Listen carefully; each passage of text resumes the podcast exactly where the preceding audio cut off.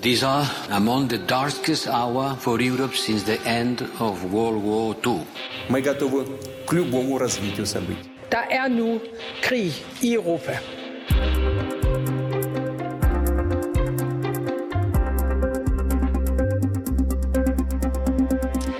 Atomvåben er pludselig blevet en ting, vi igen taler om i konflikten mellem Øst og Vest. 31 år efter den kolde krigs afslutning bruger den russiske præsident Putin det nu i forhold til krigen i Ukraine, både retorisk og i form af et øget beredskab. Og atomfrygten stiger også hos eksperter, som vi har haft i studiet her i Krig i Europa. Du lytter til øh, programmet Krig i Europa, hvor vi i dag skal se nærmere på atomtruslen, på atomarsenaler og på planen for, hvad vi gør, hvis Danmark bliver ramt. Mit navn det er Cecilie Lange. Og jeg hedder Alexander Vils Lorentzen.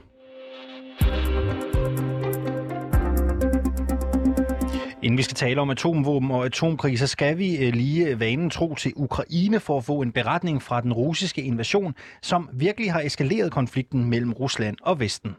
Russiske bombardementer forhindrer ukrainerne i at flygte ud af flere ramte ukrainske byer.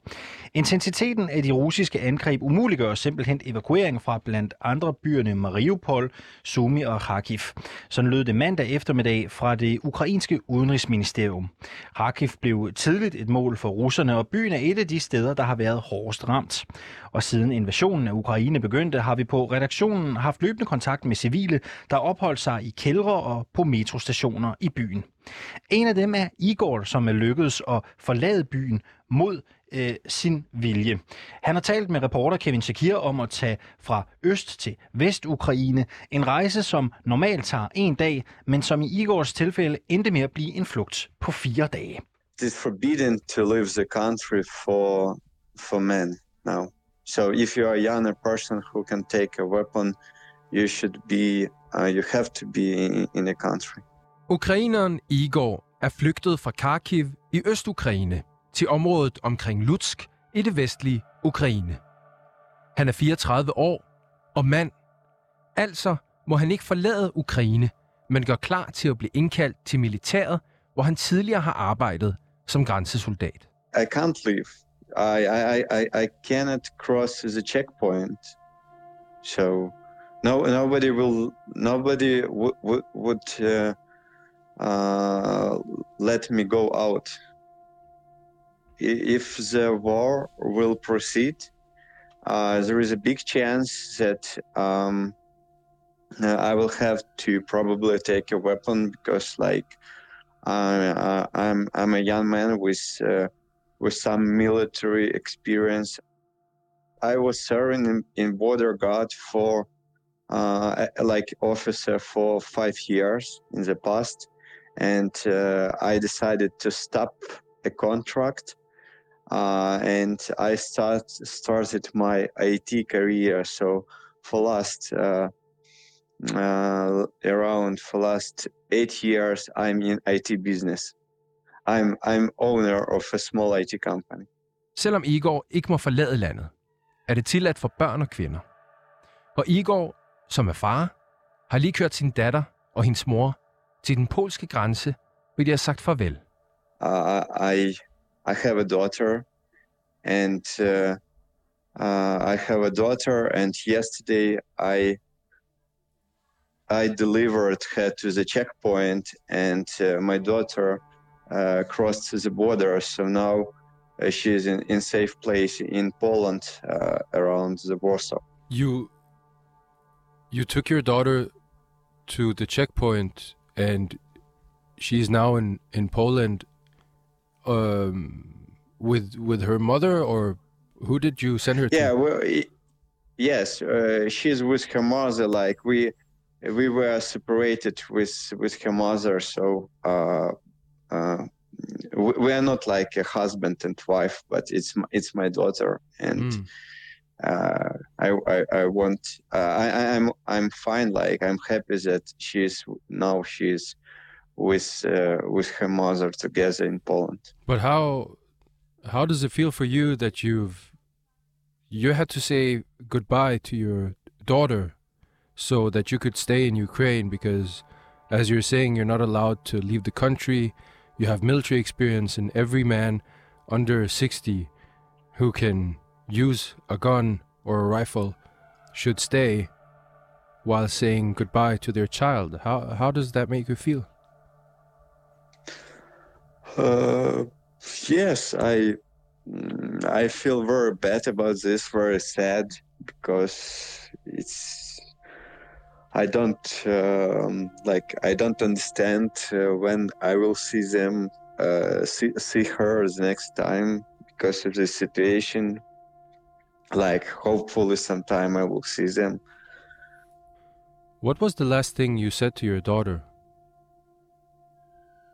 Uh, actually, uh, my daughter is too small. She's just one year old, so she she uh, she can't speak now. she she's very small. She's just one year today. Today, uh, her, her birthday, the first year. Today is her birthday. Yes, one uh, one year. Igors datter og hendes mor er sikre i Polen. Og så planlægger de at tage til Italien, hvor Igor har noget familie. Your daughter and her mother, do they have a place to stay when they're in Poland? Yeah, yeah, yeah. They they find some uh, good shelter around the Warsaw, so uh, they sent me some photos. So uh, now I I'm I'm fine to see that they are in safe place and everything is okay, and I don't worry about them now because I know that everything will be fine. Fine. I said I, I have some relatives also in Italy, so probably uh, they will uh, go to Italy af- after after Poland. Igor jeg har skrevet i flere dage. Da vi fik kontakt, var det ikke sikkert, at han ville forlade Kharkiv i det østlige Ukraine. Men da de russiske styrker indsatte luftvåbnet, måtte han køre ud af byen. because uh, Russian armor, they started to, to use aviation uh, because uh, before it was just um, uh, how to say artillery yes like it, it, it was it was there wasn't aviation. And one day aviation start, started bombing Kharkiv. So it's like uh, super jets super Russian jets that's uh, very fast. And they uh, come in the city uh, and they they uh, flying around and uh, send bombs. Det tog Igor fire dage at køre fra øst til vest i Ukraine.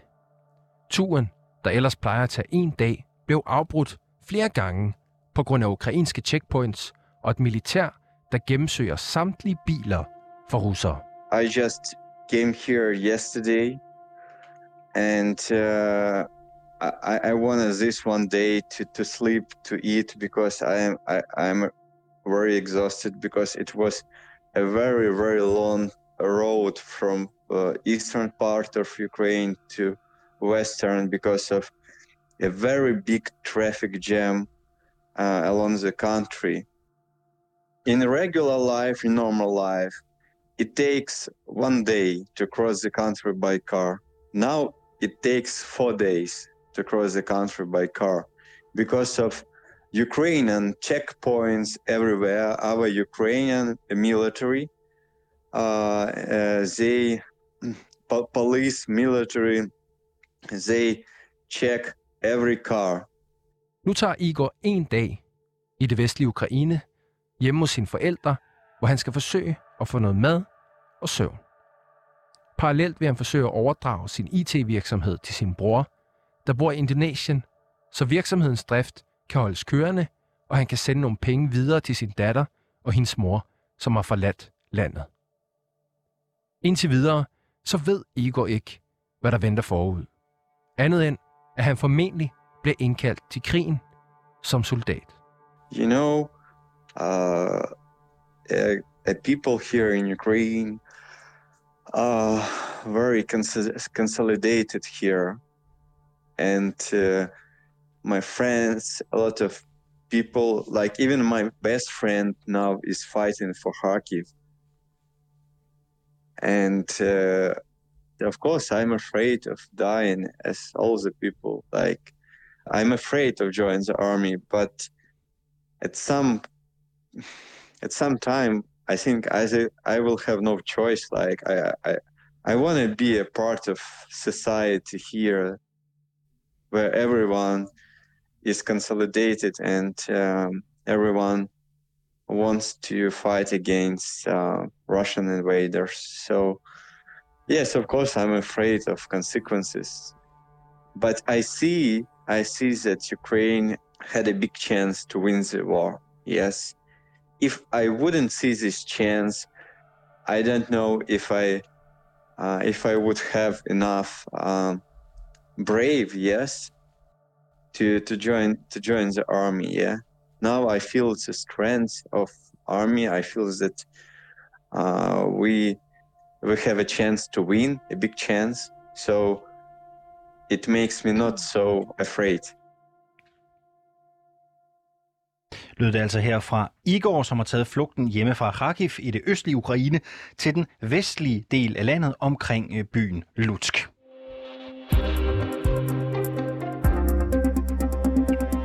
I dagens udgave af Krig i Europa skal vi se nærmere på atomvåben og en potentiel atomkrig.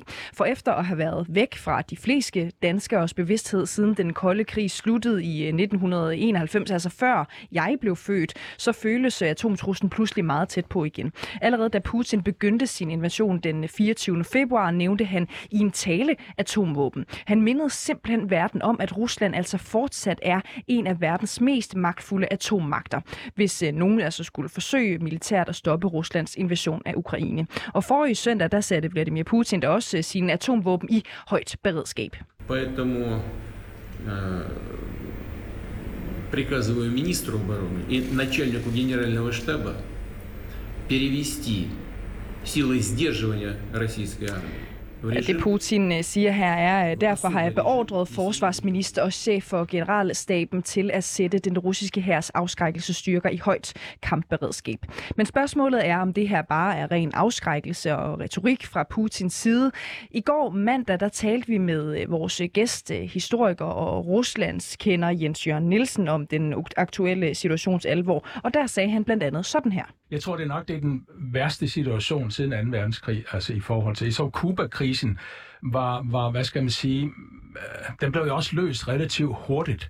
Det er ligesom om, vi mangler nogle af de ting, vi havde under Kuba-krisen. Altså i 1962, øh, da Sovjetunionen øh, satte sat raketter op på Kuba, ikke? Og, og, og amerikanerne faktisk troede med atomkrig. Er det realistisk, at vi ender i en atomkrig denne gang? Det tør jeg ikke at sige her en mandag morgen, fordi øh, det er jo ganske forfærdeligt at sige det. Men, men, men, men, men, men ultimativt, ja. Og hvad... altså, det, det, er ikke, det, er ikke, det, er ikke, det, det er stadigvæk usandsynligt, men vi er kommet tættere på den usandsynlige begivenhed. Godmorgen, Rens van Mønster. Godmorgen. Du er seniorforsker ved Dansk Institut for Internationale Studier, hvor dit forskningsområde er atomvåben og sikkerhed. Og jeg vil jo starte med at spørge dig, øh, oplever du også, at vi er kommet tættere på en atomkrig? Um, det er rigtig svært, synes jeg, at sammenligne de to perioder, og der er måske generelt en tendens til at se sin egen periode som den mest farlige. Um, men det er vigtigt at, at fremhæve også, tror jeg, at under den kolde krig, så har vi også været rigtig tæt på en uh, atomkrig adskillige gange, blandt andet uh, under Kuba-krisen, som vi også hørte lige før. Um, der var måske en idé om, at gensidig afskrækkelse virkede dengang, men vi ved også fra historikere nu og fra politikere, der selv har været involveret i konflikter dengang, at um, vi også har undgået atomkrig på grund af halt, og ikke kun på grund af vores, uh, vores handlinger og politik. Um, når det så er sagt, så er jeg enig i, at vi har set en række udviklinger her over det sidste årti faktisk, der har øget chancen for en atomkrig. Um, så det er noget, der allerede sket før den her Ukraine-konflikt. Uh, Hvad er det for nogle øh, udviklinger, som du mener, vi har set i løbet af de sidste 10 år? Altså, vi har blandt andet set, at en række aftaler omkring nedrustning fra den kolde krig er blevet opsagt. For eksempel um, en aftale mellem Rusland og USA om mellemdistanceraketter, som Trump ensidigt opsagde, fordi han mente, russerne overtrådte uh, uh, aftalerne fra traktaten. Men vi så også, at hjørnestenen i nedrustningen aftalerne, uh, øh, ikke-spredningstraktaten er i dyb krise. Vi ser en Iran-aftale, der er i dyb krise. Vi så også Trump, Trumps retorik uh, i forhold til Nordkorea, hvor han troede med fire and fury, og han sagde, min knap er større end din knap. Mm. Um, Så, så der har vi en optakt til, at uh, atomvåben langsomt er kommet tilbage i vores bevidsthed, og nu er det så blevet meget akut her under mm. uh, konflikten i Ukraine. Du nævnte også tidligere, at det blandt andet var på grund af held, at det ikke øh, blev til noget øh, sidste gang, altså lige i forbindelse med den, den kolde krig. Hvad mener du med det? Um, altså, der har været sådan nogle near misses and close calls, så det er blandt andet, ja, nu kan jeg ikke huske hans navn, men der har været en dokumentar om, hende, om den russiske officer i en bunker, hvor hans radar pludselig sagde, at nu var der et atomangreb på vej fra USA i 80'erne, og hvor han havde meget kort tid til at bestemme sig for, hvad han ville gøre, om han ville sætte et modangreb i gang, eller om han ville øh, tro på, at det var en, en radarfejl. Mm. Og han valgte så heldigvis det sidste. Så der har været sådan enkelte tilfælde i historien, hvor øh, fejl øh, har gjort, at vi er kommet ret tæt på en atomkrig. Tør man jo slet ikke tænke til ende det der eksempel, hvis nu han havde taget beslutning om rent faktisk at trykke på øh, knappen, knappen på grund af en radarfejl. Det er jo helt vildt. Så har vi haft 20 minutter til at sige farvel til alle, vi kender. Prøv lige at for, øh, men prøv, hvad var det reelt øh, sket? Altså, så havde vi haft 20 minutter til lige at ringe og sige, nå, det var det. Ja, dengang, altså det går ret hurtigt. Det øjeblik, for eksempel den amerikanske præsident vælger uh, i gang et, sine strategiske langdistancemissiler, der, kom, der går omkring 5 minutter fra da han siger gå, til raketterne bliver affyret. Mm. Uh, hvor det tager sådan omkring 20 minutter og en halv time mere for dem at nå deres destination. Så det er så hurtigt, det kan gå. Og vi skal mere ind på øhm, øh, atomarsenalerne om lidt. Men er der noget ved de her atomarsenaler, som også gør, at situationen er ændret, hvis vi sammenligner øh, dengang i forhold til nu? Jeg tror, at dengang under den kolde krig var der en, en, en forståelse for, at øh, brugen af atomvåben nok i hvert fald havde en stor sandsynlighed til at kunne medføre en tredje verdenskrig som vil øh, medføre en totalt ødelæggelse af, af, af planeten. Der vil ikke være nogen vinder efter 3. verdenskrig. Mm. Og den opfattelse er måske uh, blevet noget andet i dag, hvor man måske godt tror, man kan bruge atomvåben, uden at det fører til en 3. verdenskrig. Og det ser vi måske også nu i uh, Ukraine, uh, og, og de trusler, Putin er kommet med. Og det, der især frygtes nu, at Putin måske vil uh, bruge taktiske våben, det vil sige atomvåben beregnet til, til brug på, slagsmar- på slagmarken, øh, til, til at eskalere konflikten mm. øh, videre, hvis han ikke øh, kan få en militær sejr på en anden måde, eller hvis han ikke føler, at han kan få sin politiske vilje i Ukraine. Prøv lige at beskrive for os, hvordan det kan være, at øh, opfattelsen af det her med at trykke på knappen øh, har ændret sig fra den gang til nu. Altså, den gang så man på, jamen det var lige med øh, jordens undergang, hvor nu kigger man måske nærmere på det, som om det kan godt være, at man kan affyre et atomvåben øh, mod øh, et taktisk mål, for eksempel, uden at, at vi udrydder hele jorden. Hvorfor har den opfattelse ændret sig? Um, jeg tror også, blandt andet har den ændret sig, fordi den altopslående ideologiske konflikt dengang mellem øh, USA og Sovjetunionen ikke længere er der. Mm. Um, dengang var atomfrygt for mange meget tæt på. Så min kollega på Syddansk Universitet, Kasper Sylvest, har skrevet en bog om atomfrygt. Mm. Frygt, han skrev, at alle danske husstand i 62 fik omdelt en pjæse, hvor der stod, hvad man skulle gøre, når atomkrigen kom. Og, og den frygt er der ikke i samme grad i dag. Um, og for mange er det sådan ret fjernt, at verden kan ende på grund af, af atomvåben. Og man kan også se det nu i den måde USA og resten af den vestlige verden reagerer. De er meget påpasselige ved at lade det her eskalere videre, så de har ikke vil tage de skridt, der kunne medføre en, en eskalation, der kunne, kunne, kunne blive en nuklear, en atomkrig i mm. sidste ende, mm. som de her no-fly zones for eksempel. Ja. Du nævnte også øh, tidligere, at det i princippet øh, ikke er utænkeligt, at man ville kunne have et, øh, et taktisk mål, øh, som man brugte atomvåben øh, imod, for eksempel en, en atombombe. Hvordan vil det kunne, øh, hvordan vil man bruge det?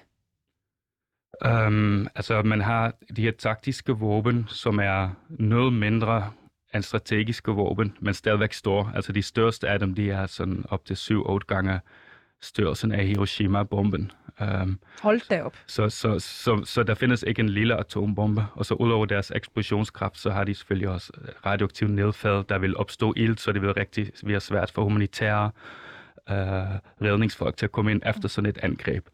Hvor, uh, hvor, vil man bruge dem? Ja, altså det, der bliver spekuleret på nu, er, at Putin, hvis han bruge den, at man enten kan bruge det på et militært mål. Det kan være øh, ukrainske øh, tanks eller kæmper, men, men det bliver også spekuleret på, at han bare vil demonstrere det, så hold- afholde en slags prøvesprængning et sted, hvor der ikke vil være ofre, men bare for at vise og demonstrere, at han er villig til at gå den Mm. vej.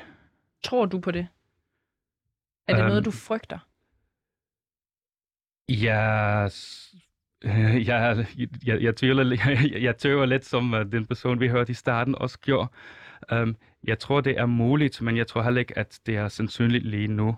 Men, jeg, men, men Putin har, har, har vist, at han er villig til at eskalere det her, og jeg tror ikke, den vestlige verden uh, har samme appetit på at lade det her eskalere til, til en atomkrig. Mm. Hvad bekymrer dig mest øh, i det virkelighedsbillede, du ser lige nu? Um, det, der har bekymret mig i længere tid, er, at den kolde krig er slut, men atomvåben findes stadig. Vi har omkring 12-13.000 atomvåben. Mm. Um, og uh, det går altså den retning, hvor, hvor atomkrig er blevet mere sandsynligt over de sidste par år. Mm.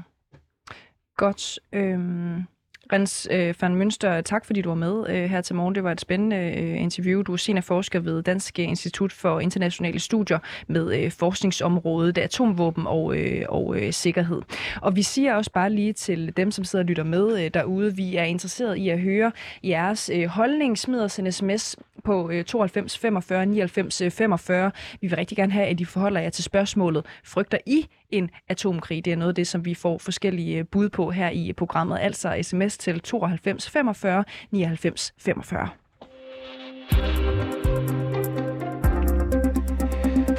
Cecilie, nu hvor situationen og truslen er blevet ridset op, så lad os lige se lidt nærmere på, hvordan det egentlig kunne se ud, hvis det værst tænkelige skulle ske, nemlig at nogen, øh, og her peger pilen jo i den grad på Rusland og Putin, skulle angribe med en atombombe.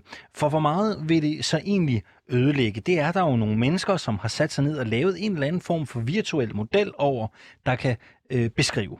Øh, vi har fundet et kort frem på en hjemmeside. Det hedder øh, NukeMap.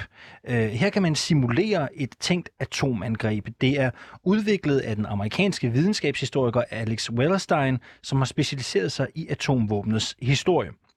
Det er selvfølgelig lige vigtigt at nævne, inden vi kigger nærmere på det her værktøj, at de her data ikke er helt præcise, men det giver os på en eller anden måde et form for estimat af, hvilke konsekvenser et angreb kan have, og hvor bredt øh, det kan ramme. Jeg vil måske også lige øh, sige, at det her det er en simulator. Altså bare lige undskyld, det, er, gans- det, det er fuldstændig åbenlyst, men jeg siger det bare lige alligevel. Vi går ikke ind og laver et eller andet ballade inde på internettet nu. Det her det er en øh, simulator. Ja, ja, og alle kan tilgå det. Øh, hvis man går ind på hjemmesiden her, som vi er inde Skal jeg på... prøve at klikke ind på den, eller hvad tænker du? Øh, jeg har kan du- faktisk klikket ind okay på den her. Øh, hvis jeg har prøvet at gå ind på hjemmesiden her, så har jeg valgt øh, Kiev som by, øh, et tænkeligt mål øh, for russisk side. Øh, så kan man også på hjemmesiden vælge, hvilket atomvåben man øh, gerne vil affyre. Øh, jeg vælger det, der hedder Topol SS-25. Det er på 800 kiloton. Og enheden kiloton, den bruges altså til at beskrive sprængkraften i et atomvåben. Det lyder jo af meget, uden at jeg ligesom er ekspert i den slags. Ikke? Ja. Det lyder som et sprængkraftigt, øh, ja, Præcis. bogstaveligt talt. Så kan man så også på den her side vælge, om man vil detonere bomben i luften, eller så tæt på jorden øh, som øh, muligt.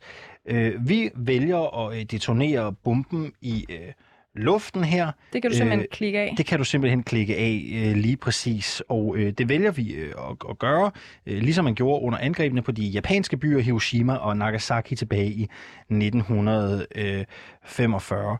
Øh, vi klikker også her på den, der hedder Other Effects, der klikker vi på Casualties, så kan vi nemlig se, øh, hvor mange dødsfald øh, det her det også øh, medvirker til. Så klikker jeg, øh, Cecilie, på den store røde knap. Øh, det er jo, den, sådan ser den i hvert fald ud, øh, ligesom altså, hvis man... detonere Lige knappen. præcis. Så klikker jeg på detoner-knappen, og så kan du kigge med her, øh, Cecilie. Ikke? Så kan du se øh, radiusen af, hvor en atombombe øh, sprængt i Kiev øh, af den her øh, kaliber, øh, hvilken effekt det sådan ligesom øh, vil øh, have. Hvis du lige klikker ind på den, øh, Alexander, prøve der, så, så ser. kan vi jo bare lige øh, øh, estimated øh, fatalities står der, står der 7.160 øh, estimated injuries, så står der 106.000. Mm. Så det er jo helt vildt, ikke? Hvis du kigger på farvekoderne, Alexander, så kan du se at den inderste cirkel, øh, der er ligesom gult, og det står efter, det står for noget med fireball. Øh, Kan lige du lige præcis. sige øh, den der radius? For, for lige at kigge på, på, på selve radiusen her, så øh, bliver et område med en radius på i alt 18,4 km ligesom ridset ind. Det svarer til et areal på to gange øh, Bornholm. Det er 1060 kvadratkilometer. Det lyder måske ikke af meget, men til sammenligning så havde Nagasaki en total radius på lige knap 5 km. Øh, der står så lidt her om, hvad konsekvenserne ville være. Øh, 100% destruktion i centrum af cirklen, det vil sige, alle mennesker her, de fordufter, og de fordufter som støv. Bygninger bliver jævnet med jorden, mens dem ude i den yderste periferi, øh, Cecilie, de kan blive ramt af slemme tredjegradsforbrændinger og radioaktiv øh, stråling, og de kan opleve sprængte vinduer i bygninger, øh, og noget, øh, der ligner øh, det. Øh, og det er altså en okay stor øh, atombombe, den vi affyrer her. Kan du Øh, den i Hiroshima, den var kun... yderste- Øh, den var kun øh, på øh, 15 kiloton. Den her, den er altså 800, og Nagasaki-bomben, den var på øh, 20 øh, kiloton. Jeg ved ikke, om du kan prøve at se, hvem, hvad nogle af de yderste byer øh, er på kortet, Alexander, fordi det giver os, os måske en lidt bedre fornemmelse af, hvad, hvor store ødelæggelserne rent faktisk er, hvis for eksempel man gør som... som Nogle af de yderste byer er øh, Vasilkiv eksempelvis, ja. Barakti. Øh, det er i den yderste cirkel, ikke? Ja. På Så hvis her. man øh, detonerer en atombombe i Kiev, så er det altså helt ud til de byer, at, øh, at ødelæggelserne vil være fuldstændig øh, fatale. Lad os prøve at lave øh, et øh, ditto eksempel i øh, København, øh, Cecilia. Her forestiller vi os så, at en øh, bombe den rammer øh, lige ned på Rådhuspladsen. Jeg taster lige ind her på hjemmesiden. Jeg aner nemlig ikke, hvad der vil ske, øh, når vi siger København. Lad os lige prøve at se, hvad der sker. Øh, bum, bum, bum, bum. Jeg taster København ind øh, her, Mm. og så klikker vi samtidig en boks af, som viser, hvor langt ude der er radioaktive øh, partikler efter sprængningen. Det gør vi ved at klikke på Radioactive Fallout her på hjemmesiden også. Øh, lad os prøve at se, hvad der så kommer øh, til at ske. Øh, så prøver vi at klikke Detonate her. Bum. Og så kan du kigge med her, øh, Cecilie. Det er et helt, helt, helt anderledes billede, ikke? Øh, hvis den her bombe, den sprænger midt på Rådhuspladsen i København, så er øh, hele øh, Indre By, store dele af Amager, Kastrup, helt destrueret. Øh, ude i forstederne, helt op til Klampenborg, er der også massive ødelæggelser. Mm. Øh, og cirklen går, ja, den når faktisk ikke helt til Sverige. Den når ud til midt på Øresundsbroen, og så helt ud forbi øh, Smørum og op forbi Skotsborg, hvis vi prøver at gå til det nordlige øh, øh, Sjælland. Øhm, den går altså tværs over Danmark, Øh, og et estimat på antal døde vil her lyde på 285.880 øh, mennesker. Det afhænger selvfølgelig alt sammen af vindretningen, og antal sårede, det er næsten det samme, 279.320 øh, lyver lyder det øh, tal også øh, på. Altså har vi også øh, en lille mærkelig detalje, som vi lige kan tilføje her øh, til sidst. Øh, Mm. En ekstra detalje. Det er fra en artikel, vi har fundet på videnskab.dk, som fortæller, at farverne på dit tøj under en atomsprængning kan betyde noget for, hvor slemt du bliver ramt. Ja. Det er jo fuldstændig vanvittigt, men det er, det er åbenbart øh, et faktum. Øh, og det er selvfølgelig med mindre man står altså lige midt i orkanens øje. Ikke? Fordi hvidt tøj er åbenbart bedre end sort, fordi sort simpelthen absorberer den her energi fra bomben, mens øh, hvidt tøj simpelthen kan ja, af urensagelige årsager reflekterer det væk, lidt ligesom med solens stråler for eksempel. Nu har vi øh, kigget lidt på, hvad der sker, når en atombombe sprænger, eller rettere sagt, hvor stort et område den egentlig kan ramme, og hvor mange mennesker, der kan blive offer for sådan et angreb. Men hvor mange atomvåben er der egentlig i verden, og hvor mange har de forskellige stormagter? Det skal vi se nærmere på nu. For i går, der talte jeg med en af dem i verden, der ved allermest om verdens atomarsenaler. Han er dansker, og han hedder Hans Christensen, og han sidder til dagligt i Washington D.C., hvor han er direktør for The Nuclear Information Project. Lad os lige prøve at høre, hvad han øh, blandt andet siger om russernes arsenal. Russerne har det største atomarsenal øh, på planeten, så at sige. Uh, vi regner med, at der er omkring en 4.500 atomvåben i deres uh, militære arsenal, altså de atomvåben, der er til råd for, rådighed for styrker, der kan bruge dem. Ikke? Uh, de, har også, uh, de har også en stor uh, samling atomvåben, der uh, sådan er blevet pensioneret og er på vej til at blive uh, uh, pillet fra hinanden, men altså omkring det militære anvendelige uh, våbenarsenal, det er omkring 4.500. Kan du sige noget om, hvad det er for øh, atomvåben, de har? Ja, det spænder øh, den fulde rækkevidde, altså fra de langrækkende strategiske atomvåben, der kan sådan flyve fra, fra Rusland til USA. Øhm, det er jo landbaserede missiler og, og ubådsbaserede øh, missiler, og så langrækkende øh, bombefly. Og så til en gruppe, som man kalder taktiske atomvåben, som er korterækkende atomvåben. Og det er en, en stor gruppe for dem, øh, som findes øh, både på flåden og luftvåbnet og hæren og også deres missilforsvarssystem. Så det er en meget, meget, meget bred, øh, en meget bredt arsenal.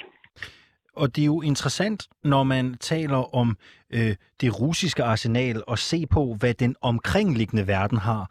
Hvis vi prøver at se på arsenalstørrelsen i USA og den vestlige alliance. Hvordan ser det så ud? Ja, amerikanerne de har omkring 3.700 atomvåben i deres øh, øh, arsenal. Um, og det, den, den er for de strategiske våben øh, sammensat øh, som den russiske øh, med landbaserede og søbaserede øh, missiler og så langrækkende bombefly. Og så har amerikanerne også en øh, nogle øh, taktiske atomvåben for jægerfly, øh, og omkring 100 af dem er udstationeret i, øh, i fem lande i Europa for tiden. Um, men og så skal man jo, når man kommer bort fra USA og Rusland der, så er der noget, noget af et skridt ned til den næste, og det er jo så Kina, som vi regner med har omkring 350 øh, atomvåben øh, på nuværende tidspunkt. Øh, og, og Ja, og så franskmændene, de har lige under 300, og britterne, de har omkring 200, 220, 225, sådan nogle, øh, i, i, i den størrelse.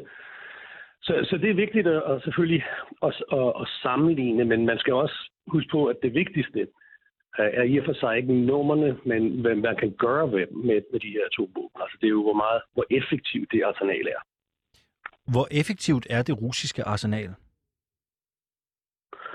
Altså, det er jo et øh, meget effektivt øh, arsenal, der blev udviklet øh, under den kolde krig selvfølgelig, og meget af deres øh, måder udstationerede det på, og deres øh, slagplaner og deres øh, kommandosystemer og sådan nogle ting, de, er jo, de, er jo, de, var, de blev jo bygget til at øh, kæmpe øh, den tredje verdenskrig, så at sige. Og, øh, og man har stort set den struktur øh, i dag øh, stadigvæk. Øh, selvom der selvfølgelig sker en omfattende modernisering af det, så er den overordnede struktur den samme. Der er jo ikke ret mange, der ved lige så meget om øh, atomvåben som dig. Det kan man jo roligt sige.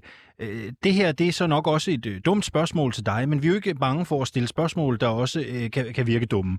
Du, du taler om forskellen mellem strategiske og taktiske våben. Kan du prøve at sætte et par ord på forskellen mellem de to?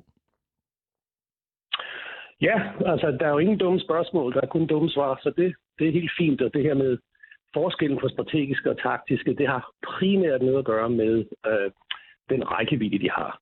Øh, der er jo selvfølgelig nogle overlapninger, men, øh, men det er de store det, det er de store ting, der afskiller dem. Øh, altså de, de taktiske blev jo bygget i sin tid mere for sådan øh, regional atomkrig, kan man sige, ikke? altså i, i, i et øh, mindre område, mens de langrækkende strategiske, de, de, er jo, de er udviklet til at holde øh, amerikanerne i, i, i tjek øh, og, og, og kunne ødelægge, ødelægge af mål i USA. Ikke? Så, øh, så, så det er den store forskel, og der er jo en, der er jo en våbenkontrolaftale, som, som stadigvæk er i, i effekt mellem USA og Rusland. Det er startaftalen, den nye startaftale.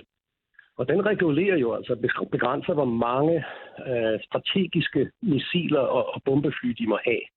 Øh, og så også, hvor mange atomvåben de, de må placere på øh, de her affyringsmidler. Så, men det er den sidste atomaftale, der er i kraft i dag. Vi håber jo naturligvis ikke, at det skulle komme dertil, men hvis Putin beslutter sig for at affyre atomvåben mod Vesten, hvad kan vi så egentlig gøre?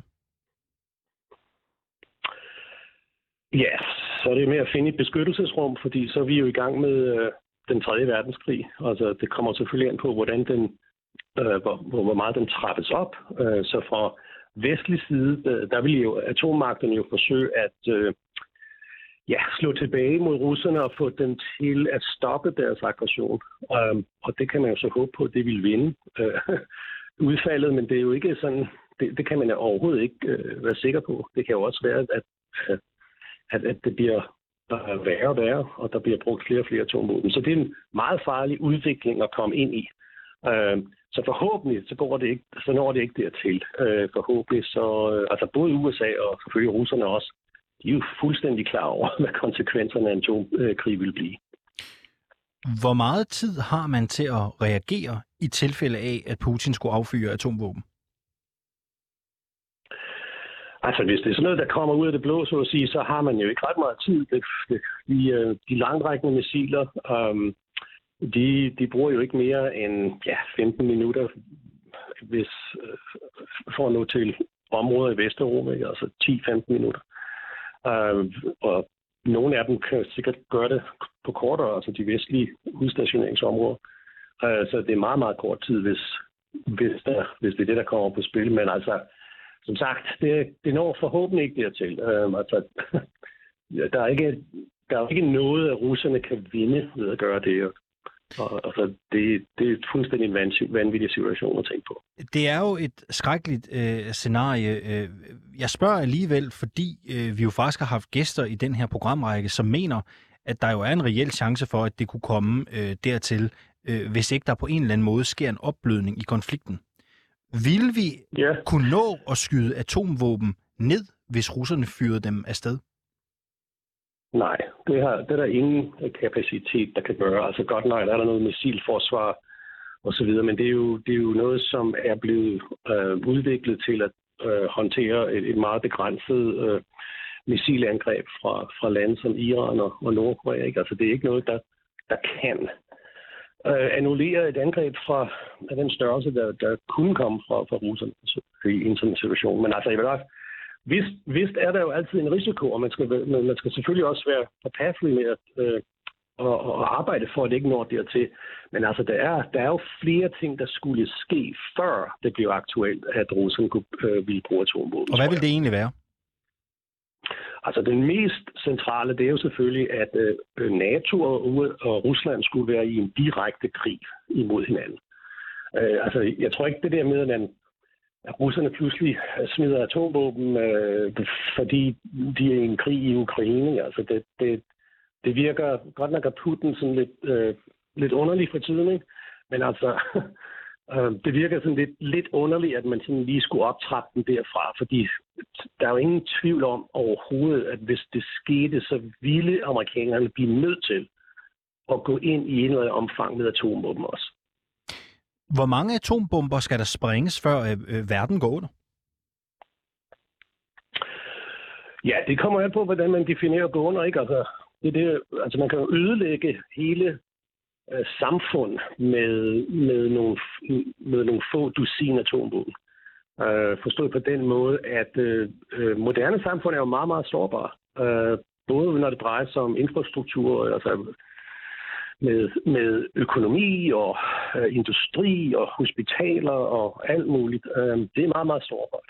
Øh, men hvis man snakker om ødelæggelser på, på, på det, det niveau, hvor det sådan truer planeten, så at sige, altså så skal vi jo op i, øh, i mange hundrede, flere tusind øh, atomsprængninger, som øh, vil forårsage øh, enorme brænde. Øh, og og forurening af, den, af atmosfæren, der kunne, øh, der kunne forårsage øh, øh fødevaremangel, øh, simpelthen øh, på grund af ændrede temperaturer osv. Så der er mange forskellige konsekvenser, der kan komme af atombrug, men det afhænger selvfølgelig af, hvor mange man bruger af dem. I tilfælde af en atomkrig mellem Vesten og Rusland, øh, hvilke lande vil så blive ramt af russiske våben? I princippet ville det være, at de lande, der havde atomvåben, øh, i hvert fald, eller udtaget, øh, atomvåben udstationeret på deres område. Så øh, for, for Europas vedkommende, der drejer det sig selvfølgelig så om, Frans, øh, om Frankrig og England, og, og så også de lande, øh, de, de NATO-lande, der har amerikanske atomvåben udstationeret. Det er jo Tyskland, Holland og Belgien, Italien og Tyrkiet. Øh, de områder ville, ville helt sikkert, tror jeg, være mål for øh, russiske atomvåben. Men altså, den, den russiske atomstrategi, øh, militærstrategi, den er jo ikke udelukkende øh, fokuseret på atomvåben. Der er jo også konventionelle våben involveret. Øh, men man kan jo forestille sig, at hvor som helst hvor, hvor som helst fra, der vil komme et angreb mod øh, Rusland, der vil øh, russerne slå tilbage, muligvis med atomvåben mod en base. Her til sidst øh, kort. Venstre og konservative, de er jo ikke afvisende over for at have amerikanske atomvåben på dansk jord. Kunne amerikanerne have en strategisk grund til at opstille atomvåben i Danmark? Nej, det tror jeg slet ikke. Altså, der er ikke særlig inter- stor interesse i USA's militær for at lave sådan nogle udstationeringer. Altså, man har jo allerede atomvåben i Europa. Øh, det vigtigste, og det er mere for symbolske, øh, øh, det, det er jo mere sådan symbolsk betydning for NATO, kan man sige. Øh, når det drejer sig om rent faktisk atomafskrækkelse, så er det jo, så er det de amerikanske strategiske langrækkende atomvåben, man, man fokuserer på. Så det der med, med atom, amerikanske atomvåben i Danmark, øh, det, det lyder meget øh, meget interessant, men jeg tror ikke, det er særlig realistisk. Og lad os så lige sætte lidt øh, nærmere på Venstre og det konservative Folkeparti's udmelding, der kom under pressemødet i øh, søndags. For mens den socialdemokratiske regering afviste, at vi skal opbevare amerikanske atomvåben på dansk jord, så ville hverken øh, Jakob Ellemann Jensen eller Søren, pa- øh, på, øh, holdt op, Søren Pape Poulsen altså afviste. Og en ting er så, at øh, Hans Christensen siger, at amerikanerne slet ikke har grund til at stille atomvåben op på dansk jord, men noget andet er, om den her udmelding fra V og K allerede har gjort skade. Fordi hvordan opfatter Rusland det, når to potentielle fremtidige statsminister i Danmark melder ud, at de ikke afviser opbevaring af amerikanske atomvåben på dansk jord? Det har reporter Kevin Secure øh, spurgt historiker og Ruslands kender Jens Jørgen Nielsen om, som vi havde i studiet i går. Jamen som en, jeg vil næsten sige en provokation, vil de opleve det som. Altså de, de, vil, de vil øh, anse det for at være, hvad skal man sige, en ret voldsom øh, opeskalering, ikke? at det vil blive bemærket meget, meget, meget skarpt. Øh, altså, det er slet ikke nogen tvivl om, at, at det vil blive, og, og, øhm, og vil reagere på det også. Øh, de vil tage det med også i deres, deres betragtninger, ikke? fordi det er klart, selvfølgelig kigger de også på hele, hvad skal man sige, den strategiske position i, øh, i Europa også, og øhm, så, så det vil være Altså, det vil jo være, altså, vi ved jo for eksempel, hvor, hvor, hvor rasende Putin han var, da man begyndte at sætte de der øh, forsvarsraketter op i Polen og Tjekkiet. Det blev så senere Rumænien. Det gjorde man helt tilbage i nullerne også, der begyndte man så småt på, på det. Og, og det var noget af det, der var med til at ændre, eller kølne forhold mellem, mellem Rusland og Vesten, allerede dengang for cirka 15 snart, ja, det er snart 20 år siden, man, man så småt begyndte på det. Så, så vi ved, at de reagerer meget, meget voldsomt på det. Så hvis det kommer op i Danmark, så vil der komme en ret voldsom reaktion på det. Og der er jo ikke tale endnu om en konkret plan om at lade amerikanske atomvåben øh, opbevares i Danmark, men er det reelt et signal også fra dansk side om oprustning, når Venstre og konservative ikke afviser amerikanske atomvåben på dansk jord? Ja, altså jeg kan ikke se, hvordan de kan opfatte det på en anden måde. Altså det, det, det, det er da klart, og det, det er en ret voldsom, det er en ret voldsom ting. Øh, nu er det jo ikke, altså regeringen går jo ikke ind for det, ikke? Og, og de siger bare, at de ikke vil afvise det. Og, og altså, nu skal der jo gerne komme en diskussion, og jeg synes sådan set også, altså, som borger i Danmark, at, at vi skal have en reel debat omkring det her. Fordi øhm, noget af det, som som, som, som borger, jeg tænker, først jeg tænker på, det er, jamen har vi kontrol over de der atomvåben?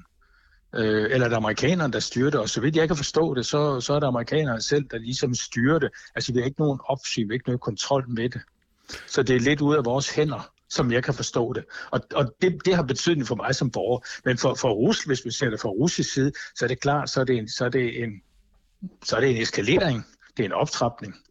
Og det vil, det vil, det, det vil blive modsat meget, meget negativt i Rusland. modstanderens, nu siger Ruslands opfattelser og perceptioner, er jo ganske vigtige, fordi hvis de mener, at, at amerikanerne er ligesom ved at gøre klar til at affyre en atombombe fra Danmark, så har vi noget, der hedder sådan forebyggende angreb, øh, preemptive strike, som det hedder på, på engelsk. Øh, og, og, og, så er det jo klart, at vi vil blive, vi vil blive øh, måske det første bombemål, hvis der kommer til den krig, som vi alle sammen håber ikke bliver til noget. Øh, så vil jeg sige, så er det Polen, de der øh, raketbaser, du har i Polen, og der er også nogle i Rumænien. Kosovo er der også en militær base, ikke? Altså, det, altså, måske, og hvis Danmark så også har atomvåben, så vil det også blive Danmark. Altså sådan som det det er det billede, der sådan vil tegne sig. Selvfølgelig vil det blive sådan. Fordi Men... det er det første. Hvis man starter en atomkrig, så det, handler det selvfølgelig om at få modpartens atombomber øh, sat ud af, af kraft, altså øh, hvad skal man sige, gjort virkningsløse, inden de bliver affyret. Men, og derfor men... der skal man jo ligesom komme det i forkøbet. Men gør udmeldingen alene fra Søren P. Poulsen og Jakob Elman Jensen Danmark mere sårbart over for Rusland? Ja, nu, nu, nu, nu er vi jo i forvejen, altså vi, regeringen har jo ført sådan en, en ret markant politik, altså en ret højlydt politik, også, som også er blevet bemærket i Rusland. Det er jo klart, ikke? Så vi er jo sådan set op, altså på den måde er vi jo sådan, set fra russernes side, så er vi jo op sådan ligesom på linje med det. altså hvis man ser, russerne har sådan delt op reelt europæiske lande, øh, fjendtlige lande og venlige lande, og der er Polen og de baltiske lande, de er de fjendtlige lande, og så er der et lille lag lige under, og der er Danmark.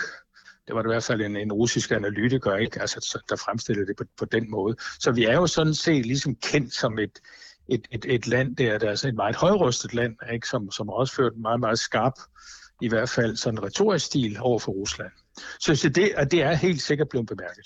Sag altså historiker og Ruslands kender Jens Jørgen Nielsen til vores reporter Kevin Shakir.